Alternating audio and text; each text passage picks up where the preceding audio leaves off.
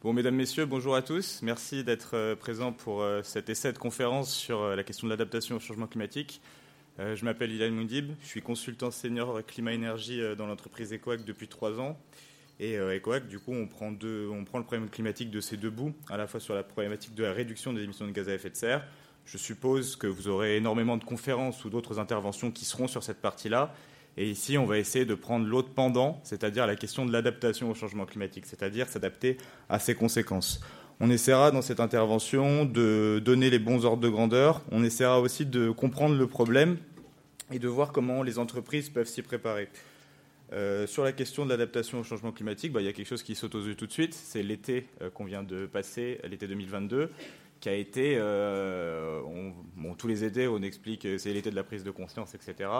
Bon, bah, cet été-là, il a été particulièrement violent et brutal pour énormément de personnes, notamment avec les incendies en Gironde ou bien les, les, magnifiques nuits parisiennes qu'on a pu connaître euh, avec les plusieurs vagues de chaleur successives au-dessus de 30 degrés, euh, le doux à sec, la sécheresse historique qu'on a pu connaître. Euh, l'été 2022, ça a été l'été le plus chaud jamais enregistré en Europe et ça a été le deuxième plus chaud en France après, après 2003 et euh, également l'un des étés les plus secs depuis extrêmement longtemps, ce qui a eu des conséquences très très graves pour la production agricole, qui avait déjà été fortement impactée par euh, l'événement du début du printemps, avec le gel tardif qui avait mis à terre une bonne partie de la production.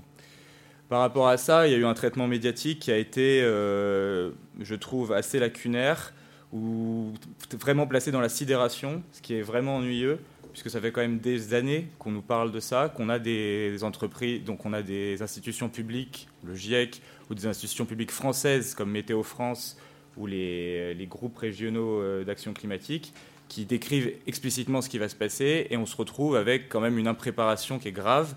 Et cette impréparation, elle me semble pas pardonnable. Euh, c'est une petite citation que je vous mets ici de Frédéric Legrand. Frédéric Legrand, c'était euh, le roi de Prusse en 1800. C'est plutôt dans un contexte militaire, mais je trouve que ça s'y aborde, ça s'y prête pas mal euh, aux propos que je vais essayer de développer. C'est il est pardonnable, de perdre, mais il n'est pas pardonnable d'être surpris. Or, euh, le, ton médiatique, ou en tout cas euh, le débat public a été très orienté autour de la surprise, de la catastrophe, etc., faisant plus ou moins bien le lien avec la question du changement climatique, mais on restait sur une forme de sidération, et la sidération paralyse et ne pousse pas à l'action.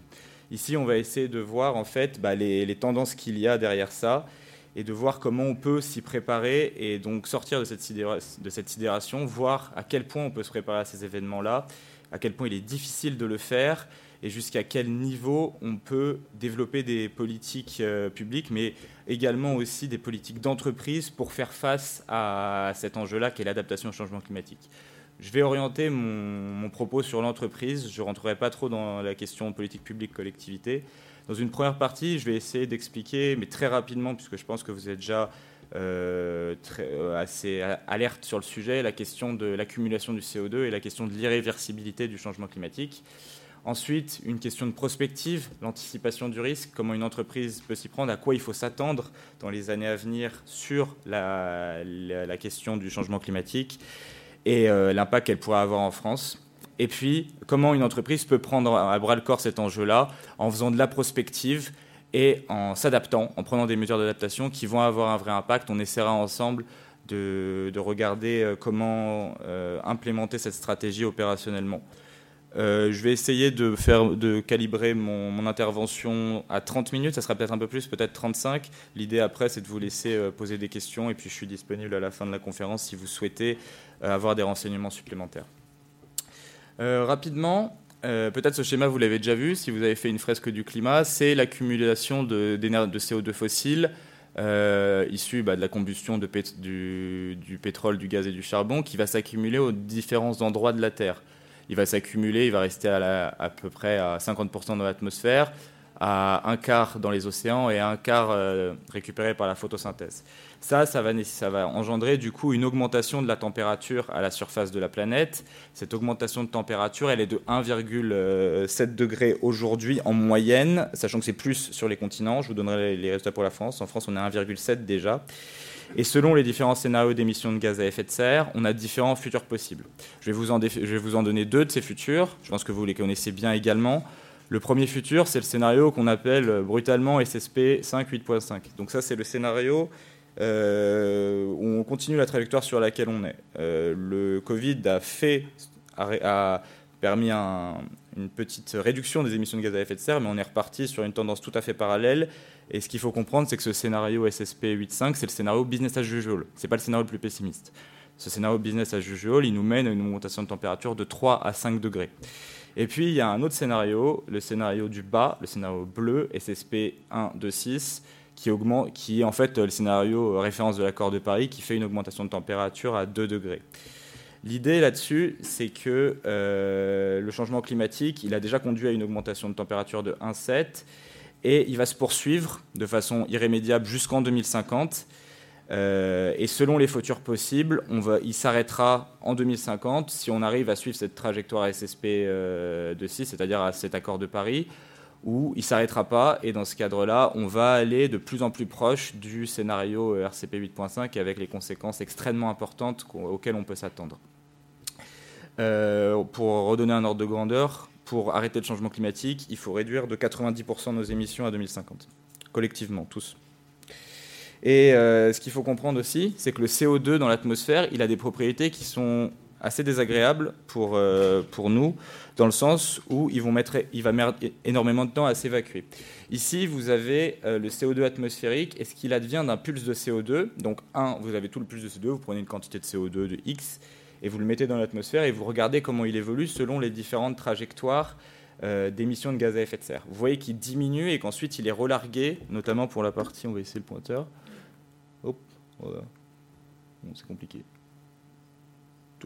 Donc vous avez ici la courbe noire dans le cadre du RCP 8.5, ça veut dire que vous avez une augmentation assez importante de ce pulse de CO2 là, notamment par des phénomènes de relargage océanique, etc. Et vous avez dans les scénarios euh, euh, d'atténuation du changement climatique une diminution de cette fraction, mais vous voyez qu'au bout de 1000 ans, on n'est toujours pas à zéro. On a éliminé à peu près 60% euh, du CO2. C'est-à-dire qu'en 1000 ans, vous avez une durée de rémanence du CO2 qui est assez importante. Cette durée de rémanence, c'est dû aux propriétés chimiques des oxydes, qui sont des espèces extrêmement stables, comme l'eau, qui est là depuis des milliards d'années. Et cette propriété chimique, elle implique quelque chose qui est, très difficile, qui est assez difficile à appréhender, c'est qu'en fait, si vous mettez un pulse de CO2 dans l'atmosphère et que vous arrêtez totalement d'émettre, imaginons qu'on qu'on n'est plus là demain et qu'il n'y a plus du tout d'émissions de CO2, au bout d'un siècle, il reste 50% de ce pulse-là. Au bout d'un millier d'années, il en reste 25 et au bout de 10 000 ans, il en reste 10%. Ça, ça veut dire quoi? Ça veut dire que le changement climatique, c'est un voyage sans retour. C'est-à-dire que le climat passé, il reviendra jamais. On peut être les plus vertueux du monde, euh, on peut arrêter les émissions demain et ne plus et avoir euh, la forme d'organisation sociale la plus euh, respectueuse du climat. On, on, gardera le climat qu'on a maintenant tout de suite et donc pas le climat passé. Et si on ne garde pas le climat passé, ça veut dire que toutes nos activités économiques et sociales qu'on a implémentées sur un climat particulier, avec un niveau de la mer particulier, etc., eh ben, euh, elles seront potentiellement moins bien, moins bien adaptées, voire plus adaptées du tout, selon à quel point on sera allé loin dans le changement climatique. Donc ça, c'est la première chose à comprendre, c'est-à-dire que par exemple, pour le dire autrement, l'été 2022 qu'on a eu aujourd'hui, même dans le scénario le plus optimiste, c'est la nouvelle norme. Donc il va falloir s'y adapter en partie. En ce cadre-là, l'entreprise ou la collectivité, elle a un rôle et elle peut, elle, elle, interagit de quatre façons différentes avec, euh, avec le climat là-dedans. La première, euh, la première chose que l'on connaît assez euh, bien, c'est l'impact que l'entreprise va avoir sur le changement climatique. Elle a une activité, elle met en marche des flux d'énergie et de matière. Ces flux d'énergie et de matière, elles nécessitent de l'énergie pour les mettre en mouvement. Et cette énergie, elle est issue à 80% d'énergie fossile et donc elle va émettre des émissions de gaz à effet de serre. D'un autre côté, cette entreprise-là, plus le changement climatique va aller loin, plus elle va être soumise à ce qu'on appelle des risques physiques. Les risques physiques, c'est ce qu'on a pu, euh, par exemple, avoir lors de cet été, c'est-à-dire des vagues de chaleur plus importantes qui font augmenter les consommations de climatisation ou qui vont diminuer la productivité des travailleurs ou qui vont les mettre en danger. Pouvez aussi avoir des événements de sécheresse qui peuvent détruire des productions agricoles, ça doit être pris en compte. Et vous avez aussi, par exemple, des phénomènes d'inondation qui peuvent aller détruire des actifs ou des infrastructures. Donc tous ces événements-là sont à prendre en compte et pas uniquement sur le périmètre propre de l'entreprise, mais sur l'intégralité de sa chaîne de valeur. Je pense que les, les, problématiques de disruption des chaînes de valeur sont des choses qui ont été euh, plus ou moins expérimentées par, euh, par certains d'entre vous durant le Covid, mais c'est quelque chose qui est encore mal connu sur la question climatique, ou en tout cas mal analysé. L'entreprise aussi, elle peut contribuer d'une bonne façon, c'est-à-dire, euh, il y a ce grand mot que tout le monde a à la bouche, le mot transition, elle peut atténuer ses émissions de gaz à effet de serre et elle peut se préparer aussi aux conséquences du changement climatique en utilisant l'analyse par scénario. Et ces conséquences-là, du coup, elle peut déployer un certain nombre d'actions qui peuvent l'aider à survivre dans le monde qui l'attend et se préparer à tel ou tel niveau de changement climatique. Et puis le dernier type de risque, euh, de l'autre côté, auquel elle est soumise, auquel je vais assez peu revenir dans la présentation puisque je vais manquer de temps, euh, c'est le risque de transition. C'est le risque qui est complètement opposé au risque physique, c'est-à-dire si on veut tenir les moins 90% d'émissions de gaz à effet de serre en 2050, ça signifie que vous allez devoir euh, réduire de 90% les émissions, et donc il y a des changements économiques et de business qui sont extrêmement importants à réaliser. Et si ces changements ne sont pas anticipés, ils peuvent être fatals à l'activité d'une entreprise. Donc, c'est comme ça, c'est au, sein de ces quatre cercles euh, de ces quatre carrés que l'entreprise va devoir se développer et va devoir euh, assurer sa soutenabilité, autant du point de vue climatique et de notre salut collectif, mais aussi de sa soutenabilité propre, de sa pérennité, de sa résilience par rapport aux enjeux qui vont s'imposer à elle. Euh, le risque climatique, c'est une équation assez simple. Cette équation, on va la retrouver dans les diapositives qui vont suivre. Mais le risque climatique, en fait, c'est le produit de deux choses. Le premier, c'est une exposition. L'exposition, c'est la science du climat qui va nous la donner. C'est-à-dire, selon la localisation de mon entreprise, est-ce que je suis exposé à l'élévation du niveau de la mer ou non? De combien de degrés va augmenter ma température à horizon 2050 De combien de euh, jours de vagues de chaleur en plus je dois m'attendre D'accord? Ou est-ce que je dois m'attendre à des inondations? Est-ce que je dois m'attendre à des sécheresses? Ça, c'est la science du climat qui nous le dit et les climatologues qui nous le disent.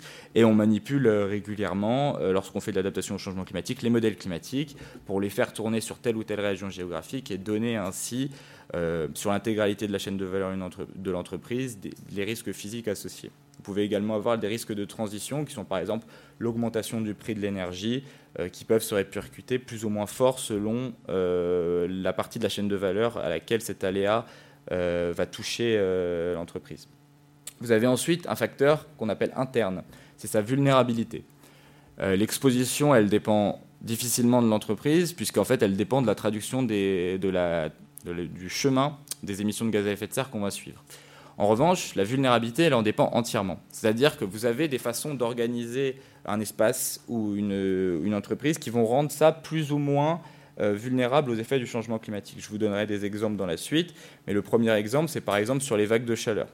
Voilà à peu près ce qui va se passer en France si on suit le scénario business as usual. Vous avez du coup euh, différents horizons de temps, ça vient de la plateforme Drias, et vous avez l'anomalie de température par rapport à 1976-2005.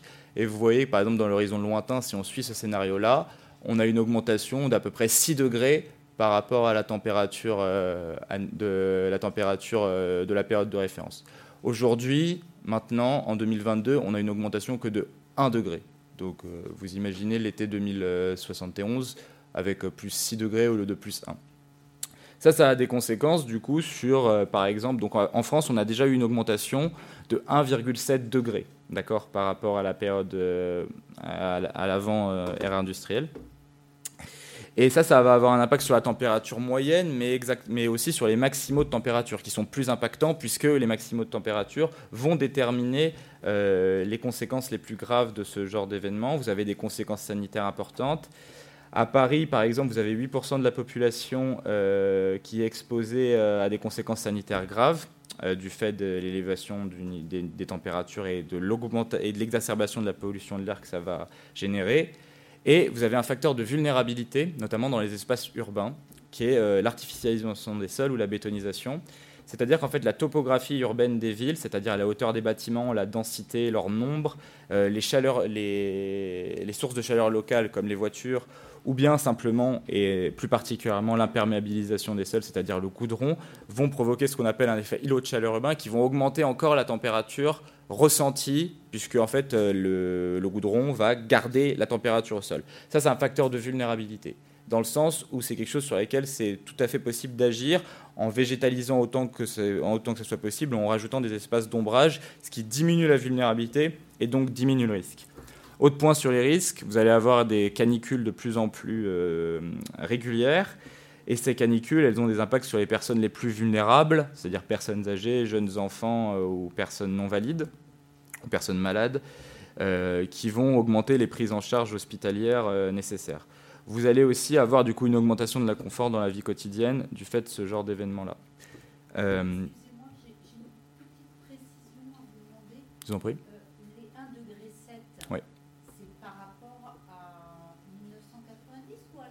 C'est l'ère pré-industrielle, c'est 1850, oui. Euh, du coup, vous allez avoir aussi un effet du changement climatique sur les extrêmes euh, de, les extrêmes du cycle hydrologique, c'est-à-dire des sécheresses et des inondations.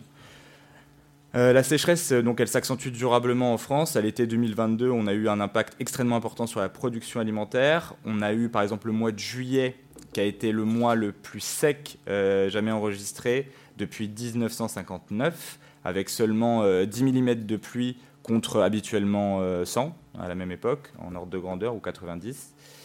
Euh, et du coup, ça a conduit euh, les, titres de presse que vous avez tous pu voir avec 100 communes françaises privées d'eau euh, et donc qui ont dû être ravitaillées par camions-citernes. Vous avez une vulnérabilité importante de cette sécheresse qui est due à plusieurs, à plusieurs choses. La première, c'est la mauvaise utilisation de l'eau. C'est-à-dire qu'en France, vous avez des canalisations qui sont vétustes et vous perdez dans le transport de l'eau, enfin perdez, elles reviennent dans les nappes phréatiques, mais vous avez 25 à 30% de l'eau qui est perdue dans ces canalisations qui sont toujours pas euh, renouvelées. Et vous avez aussi des usages de l'eau qui sont extrêmement consommateurs, c'est-à-dire par exemple la production de viande ou la production de blé grain pour euh, les cheptels bovins, mais aussi les cheptels animaux, qui concentrent une partie très importante de la ressource en eau. Euh, et, cette ressource en eau, elle est captée à 80% pour l'agriculture. Donc, vu qu'il va y avoir moins d'eau à l'avenir, notamment sur toute la partie ouest du pays et sa partie sud, il va falloir réfléchir à des nouvelles façons de gérer cette ressource-là. Et euh, ces nouvelles façons de gérer cette ressource, elles doivent être implantées collectivement et euh, bah, permettre, de, en tout cas, de monitorer la ressource en eau comme une ressource rare. De la même façon, avec les vagues de chaleur. Euh, cette euh, sécheresse de 2022, c'est la nouvelle norme. Et si on continue plus loin dans le changement climatique, vous allez avoir des épisodes de sécheresse, euh, d'après le Conseil pour le climat, qui sont 10 fois plus fréquents et 70% plus longs. Donc ça, ça veut dire qu'en fait, une restructuration absolument complète en France de notre production agricole et des espèces qu'on peut faire pousser ou non. et donc des disruptions majeures. Vous avez aussi des effets forts sur les infrastructures sur lesquelles je reviendrai. Et enfin, sur les inondations, vous allez avoir euh, des événements de précipitation, de de plus en plus réguliers. Ces événements de précipitation, euh, c'est dû à l'intensification, grosso modo, de l'évaporation, notamment de la mer Méditerranée. Pour un degré de réchauffement, vous avez 7% d'évaporation en plus. Ça, ça va provoquer des précipitations euh, beaucoup, plus, beaucoup plus fréquentes, des précipitations extrêmement importantes et plus vigoureuses, plus puissantes et qui peuvent avoir des dommages importants sur les populations ou sur les infrastructures. Donc voilà les trois grosses conséquences. Des vagues de chaleur plus importantes, plus fréquentes, plus intenses. Même chose pour la sécheresse, des vagues de sécheresse plus fortes et plus intenses. Et pour l'inondation et pour les, précipitations extrêmes, des précipitations extrêmes euh, en automne qui seront euh, plutôt situées sur le pourtour méditerranéen et sur toute la partie est du pays. Notamment parce que c'était l'événement de la vallée de la Roya est un bon exemple de à quoi il faut s'attendre et se préparer. Dernière, euh, diapositive sur les conséquences, et puis on essaiera d'entrer dans les solutions pour pas être dans la, dans la sidération que j'ai décrit au début. Euh, un effet important sur les infrastructures, là j'étais plus sur les dommages sur les personnes, vous allez avoir des dommages très importants sur les infrastructures. La sécheresse, elle provoque ce qu'on appelle un effet euh, retrait-gonflement des argiles, c'est-à-dire sur du sol argileux, en cas de sécheresse, ça va se contracter extrêmement fort, et cette contraction, elle peut mettre en danger un certain nombre d'habitations. Euh, le Haut Conseil pour le climat, dans son rapport, donne le chiffre de 10 millions d'habitations qui pourraient être concernées par ce problème. Et donc ça, c'est quelque chose à prendre en compte de façon sérieuse, que ce soit dans l'accompagnement des personnes à dédommager, mais aussi dans la préparation de ces infrastructures lors de leur reconstruction. De la même façon, vous avez euh, un réchauffement climatique euh, qui va avoir des conséquences d'inondations de, plus de plus en plus importantes. je suis déjà revenu, mais ça va avoir des conséquences sur les infrastructures et ça peut, et ça doit aussi être pris en compte. On essaiera de voir comment euh, par la suite. Et enfin, vous avez l'élévation du niveau de la mer avec le retrait du trait de côte. Ça, c'est 20% du territoire français qui est concerné. Et euh, du fait de, si on continue sur le scénario, à 2050, vous aurez des villes comme Bordeaux, La Rochelle, Nantes, Calais ou Le Havre qui seront fortement impactées par des submersions marines fréquentes auxquelles il faut se préparer avec euh, des actions comme par exemple les, mangroves ou des, solutions fondées sur la nature qui permettent de capter l'eau ou de limiter l'impact de, ces tempêtes-là qui peuvent arriver pour essayer de, de, voir comment on peut s'adapter, on peut prendre l'exemple de la décarbonation. Peut-être, je pense que beaucoup connaissent à peu près, dans les grandes lignes, ou même très précisément, les méthodes qu'on utilise quand on veut essayer de décarboner une entreprise. En général, c'est en plusieurs étapes. La première, vous allez faire une mesure de votre empreinte carbone. Cette mesure de votre empreinte carbone, ou même individuellement, ça, vous allez compter le CO2 que vous avez émis en une année sur votre scope 1, votre scope 2, votre scope 3, c'est-à-dire vos achats, mais également vos flux d'énergie, etc. Une fois que vous avez fait ça, vous pouvez faire une étape 2 d'analyse de cycle de vie. Par exemple, si vous avez un intrant principal qui concentre une partie très importante de vos émissions de gaz à effet de serre. Et ensuite, ce que vous allez faire, c'est que vous allez faire un plan d'action pour tenir, par exemple, vos 90% de réduction d'émissions en disant, eh ben, on peut substituer, par exemple, mon approvisionnement de chauffage au gaz naturel par de l'électrique ou par des pompes à chaleur. Je peux substituer tel intrant par tel autre, etc. Et donc, vous allez développer un plan d'action pour réduire et tenir votre objectif de réduction des émissions carbone. Donc l'idée c'est de mesurer et ensuite réduire. Et ensuite dans une étape 4, vous pouvez monitorer vos émissions carbone d'année en année comme vous monitorez vos comptes financiers. Pour l'adaptation, vous pouvez faire exactement pareil. Et la première étape, c'est de faire un peu le panorama que je vous ai fait au début. C'est un panorama des risques sur l'entreprise. C'est-à-dire analyser votre chaîne de valeur, cette chaîne de valeur, elles vont avoir euh, des vulnérabilités à tel ou tel aléa climatique ou à tel fait générateur de transition, par exemple le prix d'énergie. Et une fois qu'on a diagnostiqué ça, on peut aller regarder la partie de la chaîne de valeur ou le site critique le plus impacté par, par exemple, un aléa climatique donné. Et ce site, il nécessitera une analyse locale d'exposition. C'est une l'étape 2 est optionnelle. Et ensuite, ce que vous faites, une fois que vous avez le diagnostic de risque, que vous connaissez votre risque, que vous l'avez mesuré comme vous avez mesuré vos émissions carbone, vous pouvez faire un plan d'adaptation de la même façon, avec des mesures d'adaptation qui vous permettent de réduire votre vulnérabilité au risque. Ce plan d'adaptation, vous pouvez ensuite le monitorer et le déployer dans le temps, euh, donc euh, simplement faire de la planification ou de la gestion prévisionnelle sur le déploiement des, des investissements et des, euh, et des procédures adaptées aux nouvelles conditions. Euh, du coup, dans ce sens-là, l'atténuation et l'adaptation, ce sont deux stratégies complémentaires. La première, elle traite ses causes en limitant les émissions de gaz à effet de serre, et la seconde, elle s'attaque à ses conséquences en réduisant la vulnérabilité des systèmes euh, aux conséquences du changement climatique.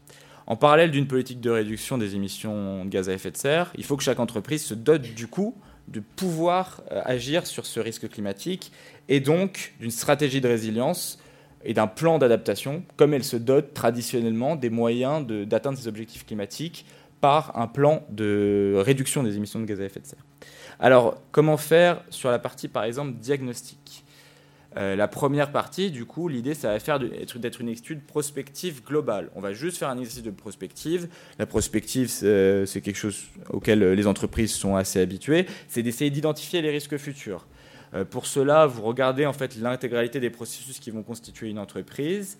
Euh, on identifie les processus les plus décisifs et on regarde, on fait une analyse climatique de ces processus, un espèce de stress test pour voir si dans un climat à plus 4, plus 5 degrés, ce processus tient toujours ou est-ce qu'il n'est pas du tout euh, tient toujours ou est-ce qu'il est fortement impacté Et s'il est impacté, quelles sont les conséquences sur la suite de la chaîne de valeur Pour ça, il y a tout un tas de bases de données qui peuvent être utiles. Et l'idée, c'est de classifier ça en termes de pertes financières potentielles pour classer les risques par rapport aux autres. Pour mon entreprise, est-ce que c'est les vagues de chaleur qui sont les plus impactantes dans le futur ou est-ce que c'est au contraire l'augmentation des prix de l'énergie qui risque de me provoquer euh, des, disruptions majeures dans la suite de mon activité On peut canaliser tout ça dans une matrice de risque avec une impact probabilité et puis vous avez vos risques prioritaires. Une fois qu'on a fait cette étude-là, on peut rentrer dans le climat pour de vrai. C'est-à-dire on peut modéliser finement l'exposition et le risque associé à euh, un aléa climatique particulier. L'idée, c'est d'arriver et d'aboutir à une quantification financière. Le risque, ici, par exemple, vous avez un exemple de quantification financière pour euh, de l'eau, pour un risque de stress hydrique pour un producteur électroménager. D'accord Donc il y a un approvisionnement en eau. Cette étude, elle peut tout à fait se reproduire, par exemple, pour une entreprise euh, de l'électronique et pour la production de semi-conducteurs. Donc vous avez le stress hydrique qui augmente dans les régions où on va s'approvisionner en semi-conducteurs. Est-ce que vous êtes encore en mesure de vous approvisionner à ces rangs-là? Et sinon, quelle est la perte financière associée?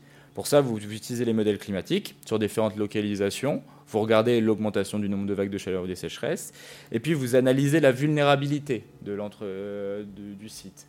Est-ce que, par exemple, le, site de production a des réserves en eau? Est-ce qu'il collecte les eaux de pluie?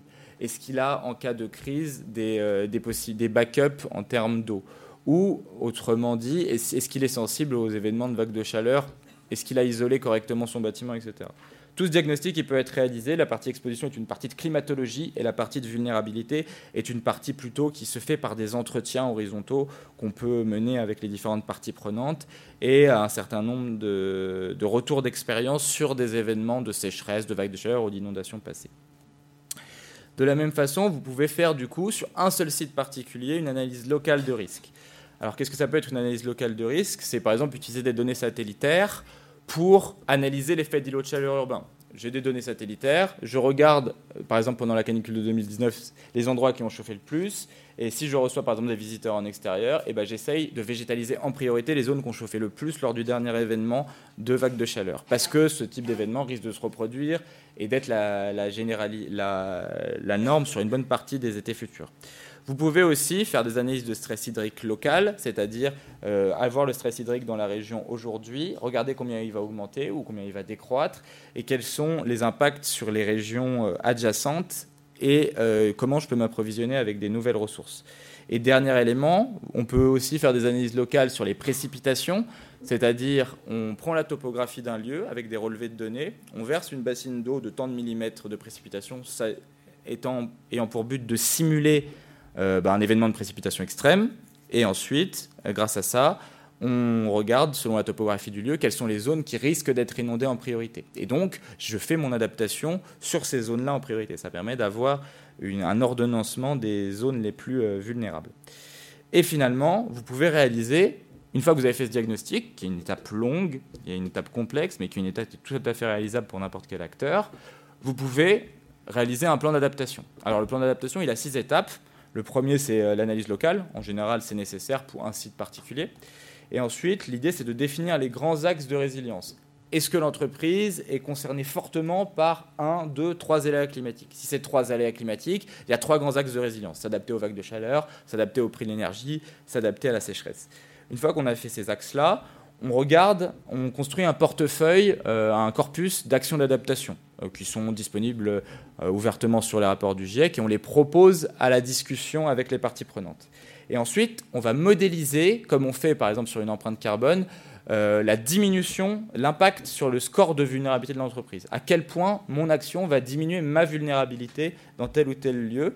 Et puis ça permet de les, de les prioriser. C'est-à-dire d'avoir telle action est plus efficace que celle-ci pour lutter par exemple euh, contre les vagues de chaleur. Par exemple, la végétalisation est plus efficace que la rénovation thermique ou à égale valeur, etc. Vous pouvez ensuite quantifier le coût de ces, actions d'adaptation et le comparer avec le coût financier de l'impréparation qu'on a calculé dans l'étape euh, précédente. Et puis vous pouvez aussi, pour assurer que votre trajectoire de résilience elle, elle est compatible avec votre trajectoire de réduction, vous pouvez calculer son empreinte carbone. Par exemple, vous devez peindre votre euh, dans une couleur à fort albédo, c'est-à-dire par exemple en blanc pour réduire les effets des vagues de chaleur, eh ben, est-ce que est-ce que c'est négligeable sur votre trajectoire de réduction? Est-ce que ça fait augmenter vos émissions de beaucoup ou pas beaucoup? Si ça fait augmenter vos émissions carbone de façon importante, eh ben, il faut réduire un peu plus pour avoir cette pour euh, mener à bien et en même temps la transition bas carbone et la transition résiliente. Et finalement, on peut faire de la planification en déployant chacune de ces mesures dans le temps et en les affichant euh, sur des courbes type MAC avec un potentiel d'impact, un coût financier et un coût carbone. Donc euh, voilà des exemples de plans d'action, etc. Ça se construit en concertation complète avec l'entreprise et vous pouvez les articuler sous forme de trajectoire avec par exemple un score de vulnérabilité qu'on va définir d'année en année et qui va diminuer ou augmenter. Ce genre de courbes, c'est des courbes que vous pouvez retrouver aussi très bien sur la partie réduction des émissions de gaz à effet de serre. Euh, je vais conclure.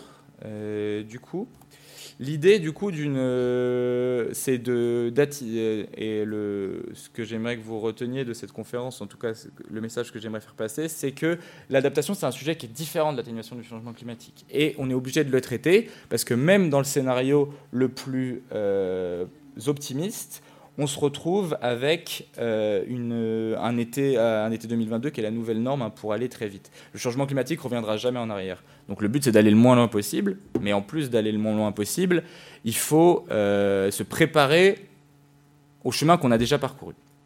Donc dans un climat qui dérive, la première chose, c'est de développer une vision prospective, généralisée. C'est-à-dire dans un climat qui dérive, la gestion de crise qui succède peut plus réduire à des réponses réactives, mais il faut adapter une logique d'anticipation basée sur les sciences du climat, euh, l'analyse par scénario de transition également, euh, pour être euh, capable de se préparer. Ensuite, il y a toute une partie qui s'appelle la planification, c'est-à-dire le déploiement de la résilience. Une fois qu'on a fait ça, c'est-à-dire il faut élaborer en fait de façon la plus horizontale possible et concertée une stratégie d'adaptation qui a des objectifs, des jalons temporels, des indicateurs de progression, des secteurs prioritaires et des, investissements dimensionnés au moins euh, au niveau des coûts de l'impréparation, c'est-à-dire au coût si on ne se prépare pas, qu'on obtient normalement dans la première étape de vision prospective. Ensuite, vous avez enfin la, la partie gestion de crise.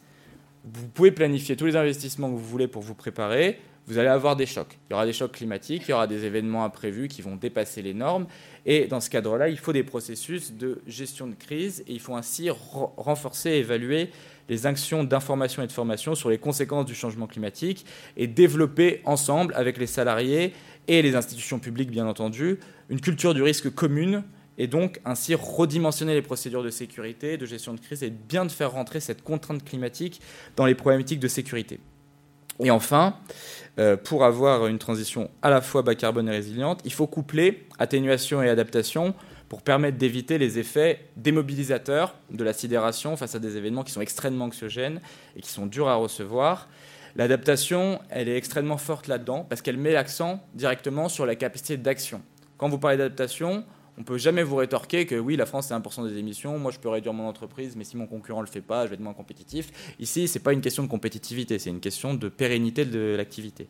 Et en ce sens-là, l'adaptation, elle pousse d'abord, elle met d'abord l'accent sur la capacité d'action face aux des crises qui sont inéluctables et qui vont être de plus en plus fortes, et on espère le moins fortes possible, mais qui seront présentes euh, du fait des seuils d'irréversibilité qu'on a dépassés sur le changement climatique.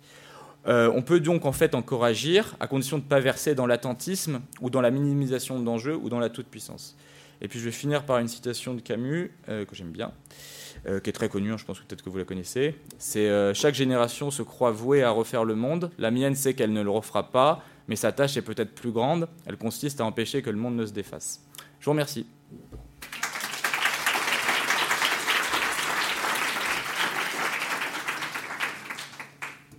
J'ai à peu près tenu le timing, donc si vous avez des questions.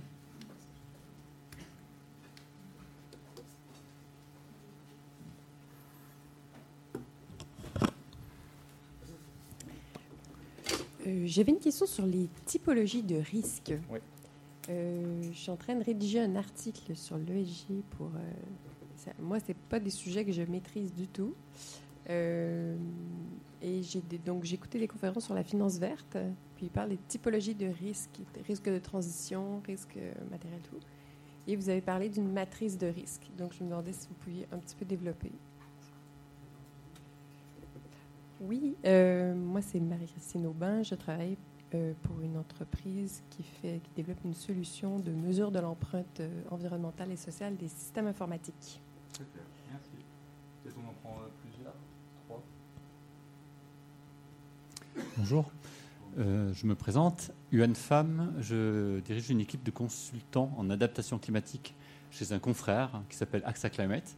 Euh, je voulais vous féliciter pour la clarté de, votre euh, exposé. On, travaille dans le même, dans le même domaine pour, pour, être tout à fait clair. Et, bravo pour cette pédagogie. Moi, ma question porte sur les risques chroniques et la quantification financière. C'est un des sujets auxquels on a plus de, auxquels on fait face de manière assez fréquente, surtout après l'épisode de cet été. Et comment est-ce qu'on arrive facilement, enfin c'est peut-être pas si facile, mais comment est-ce que vous euh, préconisez de quantifier financièrement l'impact de risques chroniques, notamment de chaleur, euh, alors que ce sont des risques qui sont mal connus, mal euh, évalués par les entreprises? Donc voilà, pour, pour discuter entre collègues du même secteur. Avec grand plaisir, je vous remercie. Peut-être une dernière, si on a eu. Merci beaucoup, Hélène Muller, Biogroup. Euh, moi, c'était plus une remarque. En fait, ça me fait écho à la gestion de la continuité d'activité. Et euh, je vous remercie parce qu'en fait, euh, quand on est dans cette démarche d'analyse de, des risques et, et la gestion de la continuité d'activité, on doit considérer tous les, toutes les crises potentielles. Et malheureusement, l'environnement est un petit peu laissé de côté. Donc, merci pour ces rappels. Je vous remercie. Bonjour, Pierre 5 Neptune Énergie. Donc euh, là, vous avez présenté les impacts pour la France, mais est-ce qu'au niveau euh, européen, euh, est-ce qu'il y a aussi les, sur, la même trajectoire ou il y a des pays, j'allais dire, plus vertueux que, d'autres? Alors j'essaie de répondre aux quatre. Après, peut-être on pourra refaire un tour. Je crois qu'on a jusqu'à l'écart. Pour la première question, les typologies de risques, vous en avez deux, grosso modo. Vous avez les risques de transition et les risques physiques. Les risques physiques, c'est ce que je vous ai, c'est l'intégralité de ce que je vous ai présenté quasiment. C'est euh, bah, des aléas climatiques différents qui vont euh, augmenter plus ou moins fort et qui vont avoir un impact plus ou moins important sur tel ou tel type de système. Les risques de donc euh, dans les risques, risques physiques, vous avez les risques chroniques et aigus.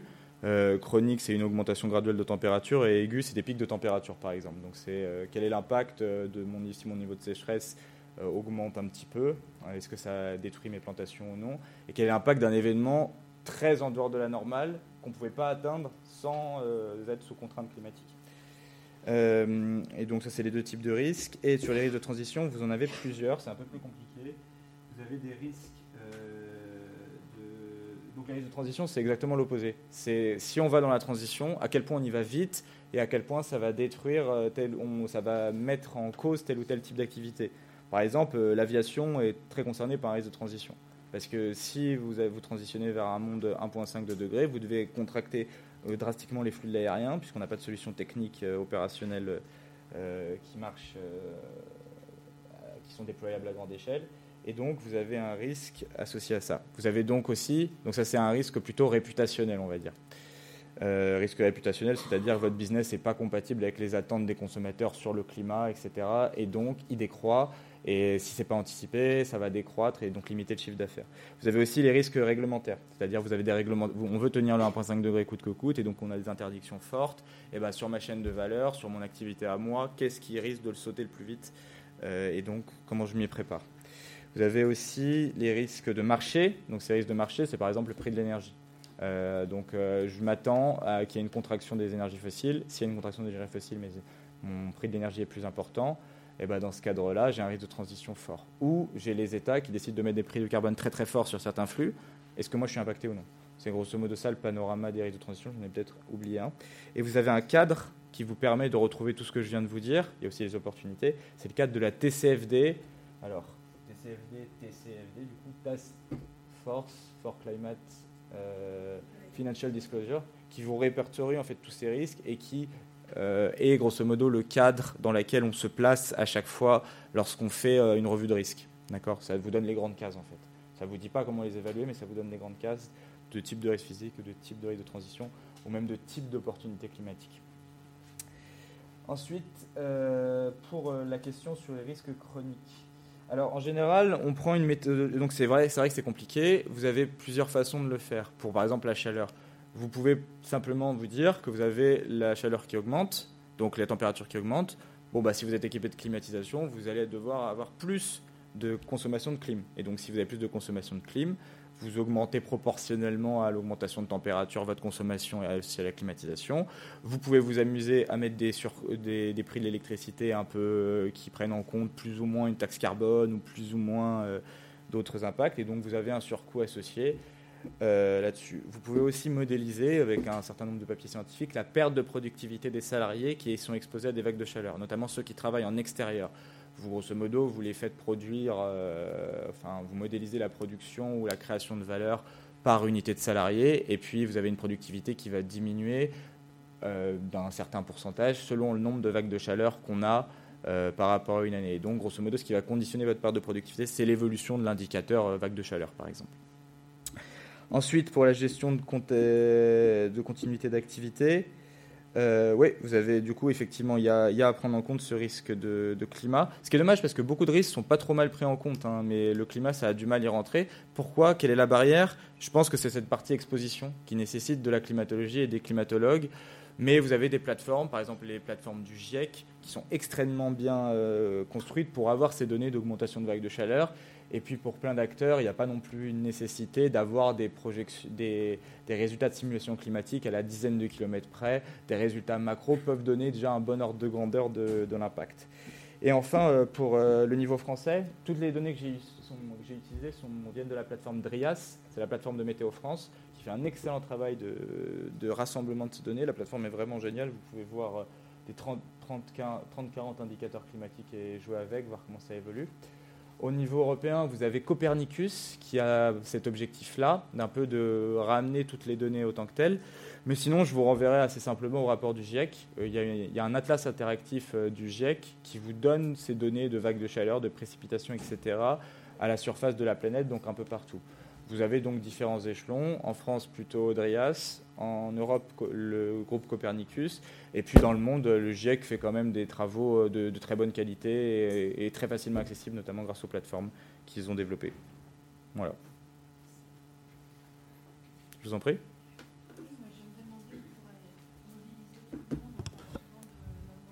globale du réchauffement climatique. Mais au fond, euh, je m'aperçois euh, en discutant les uns et les autres que ça ne parle pas énormément 1,5 degré, 2 degrés, 2,5. On se dit, bah, c'est pas énorme. Au fond, qu'est-ce que ça va changer? Et du coup, je vois que vous repreniez euh, ces, termes, enfin, effectivement, parce que c'est le standard, mais je trouve que tout un chacun ne euh, se rend pas forcément compte de, de ce que ça va donner en réalité en scénario, par exemple 8.5.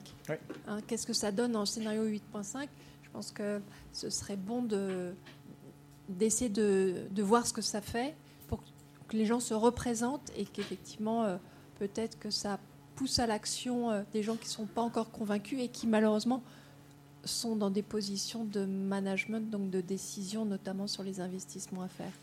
Merci. Très clair.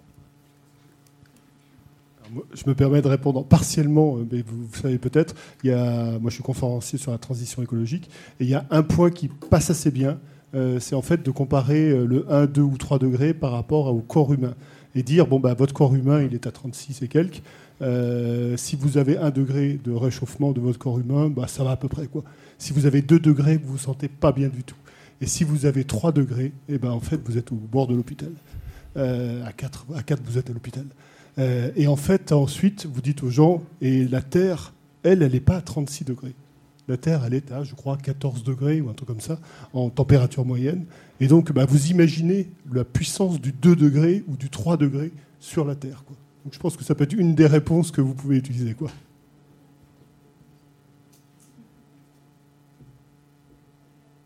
Est-ce y a d'autres questions Sinon, je réponds.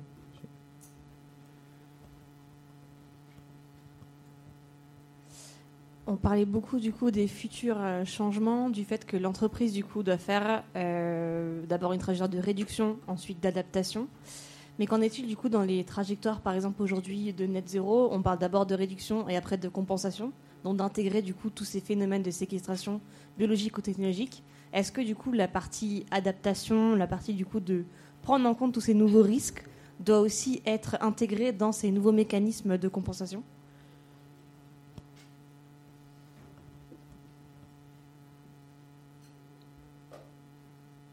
Autre C'est bon. Ok. Euh, oui, pour l'action, moi je trouve ce qui marche bien, effectivement, si euh, un atelier qui est très simple et que moi je vous invite tous, euh, toutes et tous à essayer de réaliser dans votre entreprise pour la prise de conscience, mais je pense que beaucoup le connaissent ici, hein, c'est la fresque du climat. C'est très fort hein, pour quand même comprendre ces enjeux-là. Ça donne les ordres de grandeur. Et après, il y a toujours un, jeu pour être entre la sensibilisation et pas sidérer les gens. Euh, je pense que le, petit graphique là avec les températures, euh, donc que vous pourrez trouver sur la plateforme Drias, tac, je vais essayer de retrouver dans les premières diapositives que j'ai pu présenter. Celui-là, et je trouve bien, parce que vous dites que l'été d'aujourd'hui, c'est 1,7 degré de plus. Et bah, dans, à long terme, vous faites plus 6 degrés. Donc bah, vous faites x2. Donc c'est vraiment, ça montre un peu l'impact que vous pouvez avoir entre ce qui a été ressenti de façon prégnante chez les gens et, et, ça. Sinon, vous avez une étude qui est très bien aussi, mais qui est un peu dure à, prendre la première fois. Ça s'appelle Global Risk of Deadly Heat de Camille Omura. C'est un papier qui vient de l'université d'Hawaï et qui vous montre en fait les zones inhabitables sur la Terre dans le RCP 8.5 parce qu'il y a des conditions de température et d'humidité qui sont plus supportables pour le corps humain. Et ça vous conduit, à dire, euh, à justifier ce que dit la Banque mondiale, c'est-à-dire dans le scénario RCP 8.5, vous avez 4 milliards de réfugiés climatiques, parce qu'en fait, vous avez des zones de la planète qui deviennent inhabitables. Et ça, c'est aussi assez puissant. Mais attention à la manipulation de ce genre euh, euh, d'outils, parce que c'est aussi extrêmement anxiogène, et donc ça dépend des personnes qui le reçoivent. je pense que la meilleure réponse que je peux vous donner, c'est les fresques, au début, et puis approfondir peu à peu, selon le temps qui est, qui est disponible pour ce genre d'enjeu. Euh, ensuite, sur l'adaptation euh, et la prise en compte. Oui, euh, bah, je, suis d'accord avec vous sur le fait qu'aujourd'hui on parle énormément, on parle beaucoup de réduction, c'est bien. Bon, on n'est pas du tout dans les objectifs de réduction non plus, donc il y a encore des choses beaucoup, beaucoup, beaucoup, beaucoup à faire. Mais l'adaptation est souvent sous le tapis. Et quand on va interroger un politique ou un chef d'entreprise ou une personnalité sur, alors comment on fait pour le, climat, il s'est passé ça, ça, ça, et est-ce que vous avez pris en compte ça Ils vont vous répondre, on réduit nos émissions de gaz à effet de serre. Sauf qu'en fait, vous pouvez réduire vos émissions de gaz à effet de serre, ça va pas changer le climat. Sur, euh, forcer, ça va pas changer votre climat propre. C'est-à-dire, vous n'allez pas être, euh, avec vos réductions d'émissions, être 1,5 euh, degré de température ressentie versus une entreprise qui pollue beaucoup et qui va avoir 3 degrés ressentis. C'est la même chose pour tout le monde. Donc c'est une action collective absolument indispensable parce que on change les conditions d'habitabilité de la planète et vous avez des conséquences qui seront tout à fait insupportable si on va beaucoup trop loin dans le changement climatique. Mais d'un autre côté, il faut se préparer à des choses désagréables et plus ou moins désagréables selon à quel point on va loin dans le changement climatique. Et donc, nous, ce qu'on met en avant euh, à ECOAX, c'est le principe de double matérialité, c'est-à-dire un principe où on va compter à la fois mesurer à la fois l'empreinte carbone, mais aussi faire le diagnostic de risque. Et donc de déployer en même temps une partie d'adaptation et de réduction déployer les deux en même temps. Et donc, faire une trajectoire qui n'est pas seulement une trajectoire bas carbone, mais une trajectoire aussi bas carbone et résiliente. Prendre l'enjeu dans sa globalité. Voilà.